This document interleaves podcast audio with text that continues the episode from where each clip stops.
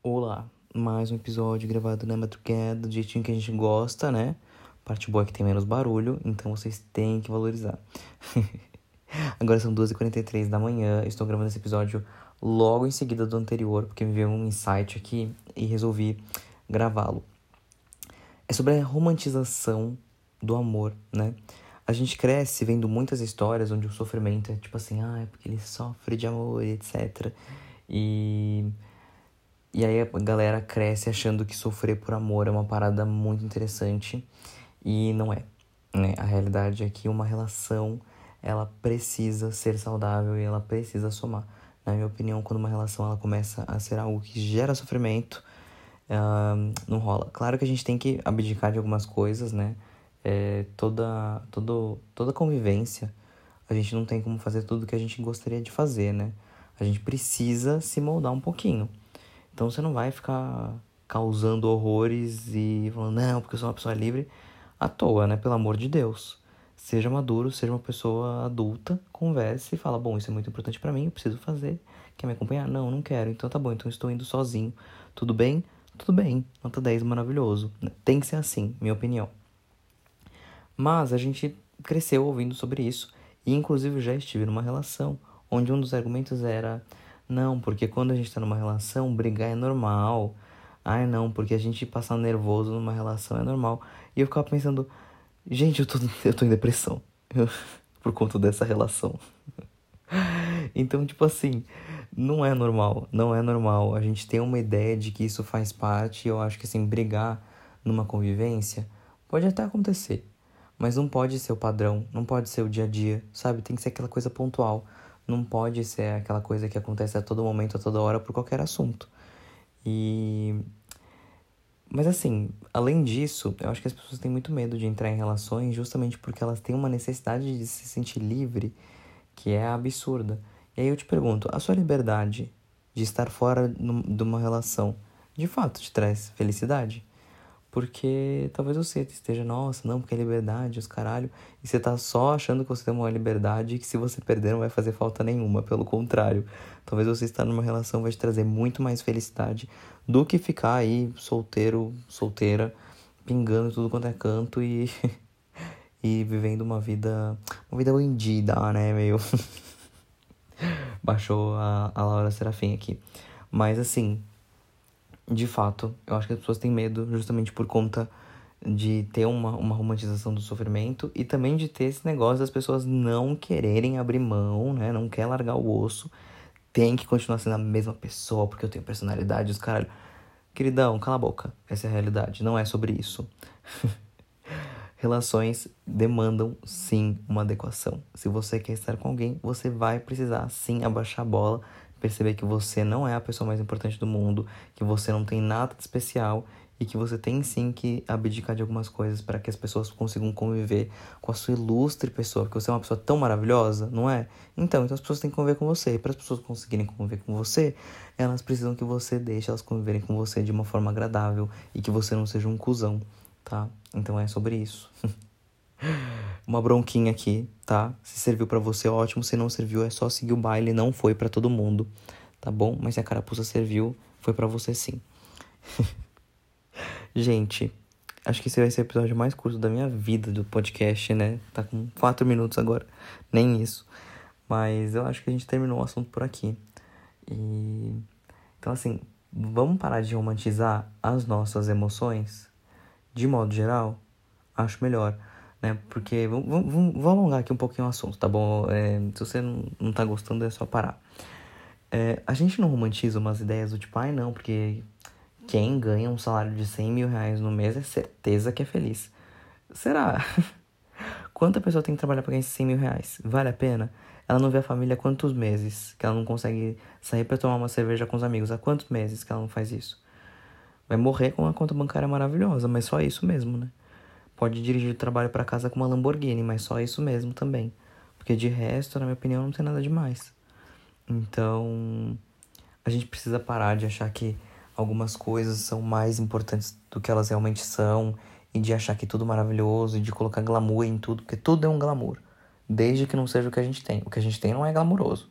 O que a gente tem é ruim, o que a gente tem é sofrido, mas o que o outro tem, ah, aquilo é glamour. Aquilo sim é a descrição de glamour, né? Eu tenho essa sensação de que existe essa. rola um pouco disso. Vocês, vocês já perceberam isso? Porque eu percebo bastante. Tipo, a grama do vizinho é mais verde. Eu já até falei sobre isso em alguns episódios. E. E a gente segue esses ideais, a gente segue esses padrões que a gente tem como verdade universal, porque eles são pintados para nós a vida inteira como sendo assim o ideal. Então o ideal é todo mundo ser rico, o ideal é todo mundo trabalhar é, 24 horas, o ideal é todo mundo é, ter personalidade, não abrir mão das suas, dos seus princípios e não dos seus princípios não tem que abrir mão mesmo, mas não abrir mão do que gosta e bater no peito e falar eu sou autêntico. E na verdade a gente acaba às vezes perdendo um monte de oportunidade maravilhosa de se sentir muito mais realizado por conta dessas coisinhas, né? Por exemplo, talvez você não tenha aptidão para ter um cargo que paga 100 mil reais por mês. Talvez não seja para você, porque talvez esse cargo não vai te trazer felicidade. Mas talvez um cargo que te pague 2.500 vai te trazer uma vida tranquila e vai te trazer muita felicidade, né? Tudo bem que viver com 2.500 reais no Brasil é bem complicado, porque a gente vive num país que, que assim, juros em cima de juros, é, taxa em cima de taxa, é, tudo absurdo, tudo, tudo caro, ninguém, nenhuma mão de obra valorizada. Então a gente vive num país onde é foda, foda, foda, foda mesmo, falando dessa questão financeira. Mas o que eu digo é o seguinte, às vezes você vive muito mais feliz com um salário mais baixo, né? 2.500 ainda acho que é, é complicado para viver uma vida tranquila no Brasil. Pelo menos uh, em São Paulo. Gente, um aluguel em São Paulo ruim custa mil reais. Um aluguel ruim, estou falando de um aluguel ruim. Uma passagem de metrô, a última vez que eu vi, que faz, foi antes da quarentena, custava 4,40. Então, assim, para você se locomover de metrô na cidade, para ir e voltar, é 8, 8. Não, pera. É 8,80, exatamente. uma continha básica aqui, né? Pra passar uma vergonha. E. Então, assim, é muito caro viver. É muito caro viver. O básico, né? A luz tá cara, a água tá cara. Pra você ter uma internet em casa que hoje em dia, tipo assim, necessário para você ter uma vida mais confortável. É caro, é caro pra caralho ter internet em casa. E os provedores são péssimos, eles entregam um serviço horrível. Então você tem que ter tipo uma internet, pagar uma fortuna para ter uma internet mediana. Enfim é complicado viver no Brasil. Mas às vezes a gente vive com um salário, com um salário bom, mas tipo, mais baixo a gente vive super feliz na profissão que a gente ama de fato e por aí vai. É, outro dia eu vi uma enquete no Instagram que uma blogueira famosa estava fazendo, que acho que foi até a Kéfera, na verdade. A Kéfera é considerada blogueira? Não sei. Mas é, ela fez uma enquete do tipo, você é feliz com o seu trabalho? E eu resolvi responder. Normalmente eu pulo as enquetes, porque eu odeio enquete no Instagram. Acho uma chatice, ninguém quer saber do seu engajamento, vai tomar no cu. Mas, é, então eu pulo as enquetes de quem quer, aquelas enquetes de tipo: Você acordou bem? Sim, não. Você gosta, você prefere falar bolacha ou biscoito? Sabe essas coisas? Meu, vai tomar no cu, filho da puta, enchendo o saco essas merda no, nos stories. Tá lá de boa querendo, sabe, ver uma coisa interessante. Ele quer que eu fique respondendo se eu prefiro falar bolacha ou biscoito, meu querido. Foda-se, essa é a realidade. Ai, eu fiquei revoltado agora, desculpa. Que nem vídeo de dancinha, ninguém aguenta mais vídeo de dancinha. Você aguenta vídeo de dancinha? Porque assim, eu não aguento. Se eu ver um vídeo de dancinha hoje, eu morro do coração. É certeza, eu não aguento. Não aguento mais. Eu tenho mais saúde para ver vídeo de dancinha e gente querendo enquete para aumentar para aumentar engajamento. Faz uma enquete interessante, entendeu? Faz uma enquete que realmente vai ser legal, que você vai, vai levantar um dado interessante, que as pessoas vão querer saber o que você tá levantando. Essa da Kéfera foi uma delas. Ela queria engajamento? Queria, mas foi uma pergunta legal eu queria saber de fato o que, que as pessoas responderam. E eu respondi. E deu que mais, mais de 60% das pessoas não estão satisfeitas com o seu trabalho, não se sentem realizadas. Gente, mais da metade da população trabalha com uma coisa que não gosta. Vocês já pararam para pensar nisso? Assim, tudo bem, é uma amostragem de. Deve ter um público infantil absurdo que respondeu essa, essa enquete, sujando tudo, é, os dados, né, mascarando os dados de outlier. Outlier, para quem não conhece a estatística, é tipo aquele dado que não, não pode ser utilizado. Ele está fora da, dos dados que podem ser utilizados de fato numa pesquisa. E aí tem várias questões que tornam um dado outlier. E, na minha opinião, uma pessoa que não trabalha, nesse caso, é um outlier. Eu tenho certeza que muita gente que não trabalha respondeu. E, mas é, é alarmante o número de pessoas. Eu, assim, meus amigos, a maioria reclama que não gosta do trabalho que faz. E é foda, é muito foda. O mercado de trabalho é, é, é surreal. A gente passa mais tempo trabalhando do que qualquer outra coisa na vida e muita gente não se sente realizado. E aí eu pergunto, essa realização, ela é uma romantização ou ela é real? Né?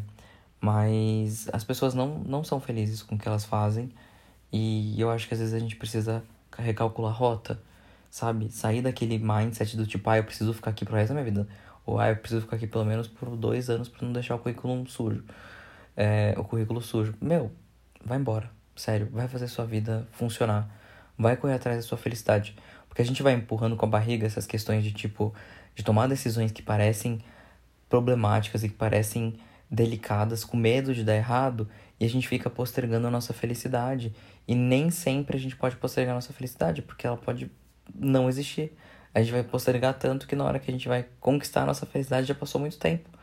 Então, minha opinião é que assim, a gente tem que ser muito prudente, a gente tem que ter dinheiro para fazer essas manobras, então, tipo, guardar dinheiro para fazer essas manobras se for possível, é, ou sair de um emprego pro outro já direto, mas a gente tem que tentar ser feliz, sabe? A gente não pode ficar esperando, porque uma coisa é certa, não é o fim que é feliz, e sim o caminho. Porque não existe fim. Qual que é o fim da, da, de, uma, de uma coisa? O começo de outra. Essa é a realidade. Porque não tem como. A gente não fica feliz quando acaba uma coisa, a gente fica feliz pelo processo de fazer aquela coisa.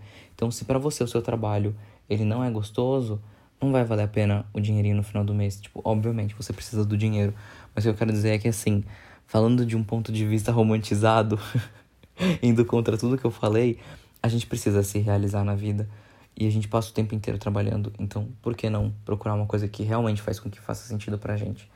Demanda coragem, obviamente. Mas aí eu faço outra outra menção aqui. Tava procurando um livro para ler e eu cheguei num livro que era assim: A sorte acompanha a coragem. E tava lendo a sinopse e tal. É, nem sei se eu peguei esse livro pra ler, se eu, se eu comprei, não sei. Mas, porque como eu uso o Kindle, ele vai pra biblioteca do Kindle, mas eu, eu tenho quase certeza de que não. Só que eu, eu concordei com esse título. A sorte, de fato, ela acompanha a coragem. Porque a gente, quando a gente tem coragem, as coisas reverberam, sabe? Então tenha coragem de lutar pela sua felicidade em todos os campos na vida, tá? A felicidade, ela existe. Eu tenho certeza disso. Mas a gente tem que fazer também com que ela aconteça. Ela não vem de mão beijada.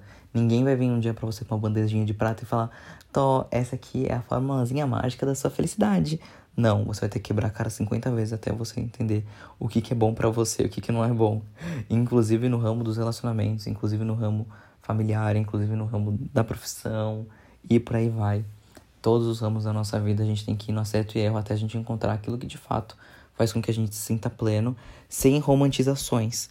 Esquece o que funciona pro outro. Para você o que vai funcionar é outra coisa.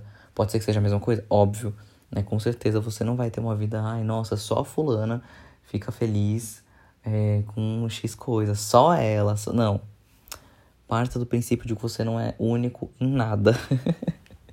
Somos seres únicos? Sim. Mas a gente tá igual em, em, tantos aspectos que, que torna a gente menos único.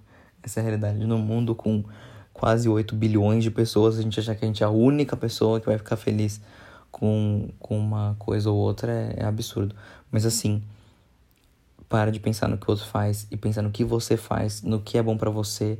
Vai no seu tempo, vai na sua tocada, vai com as suas, com o seu background, vai com as suas vivências e lute pela sua felicidade.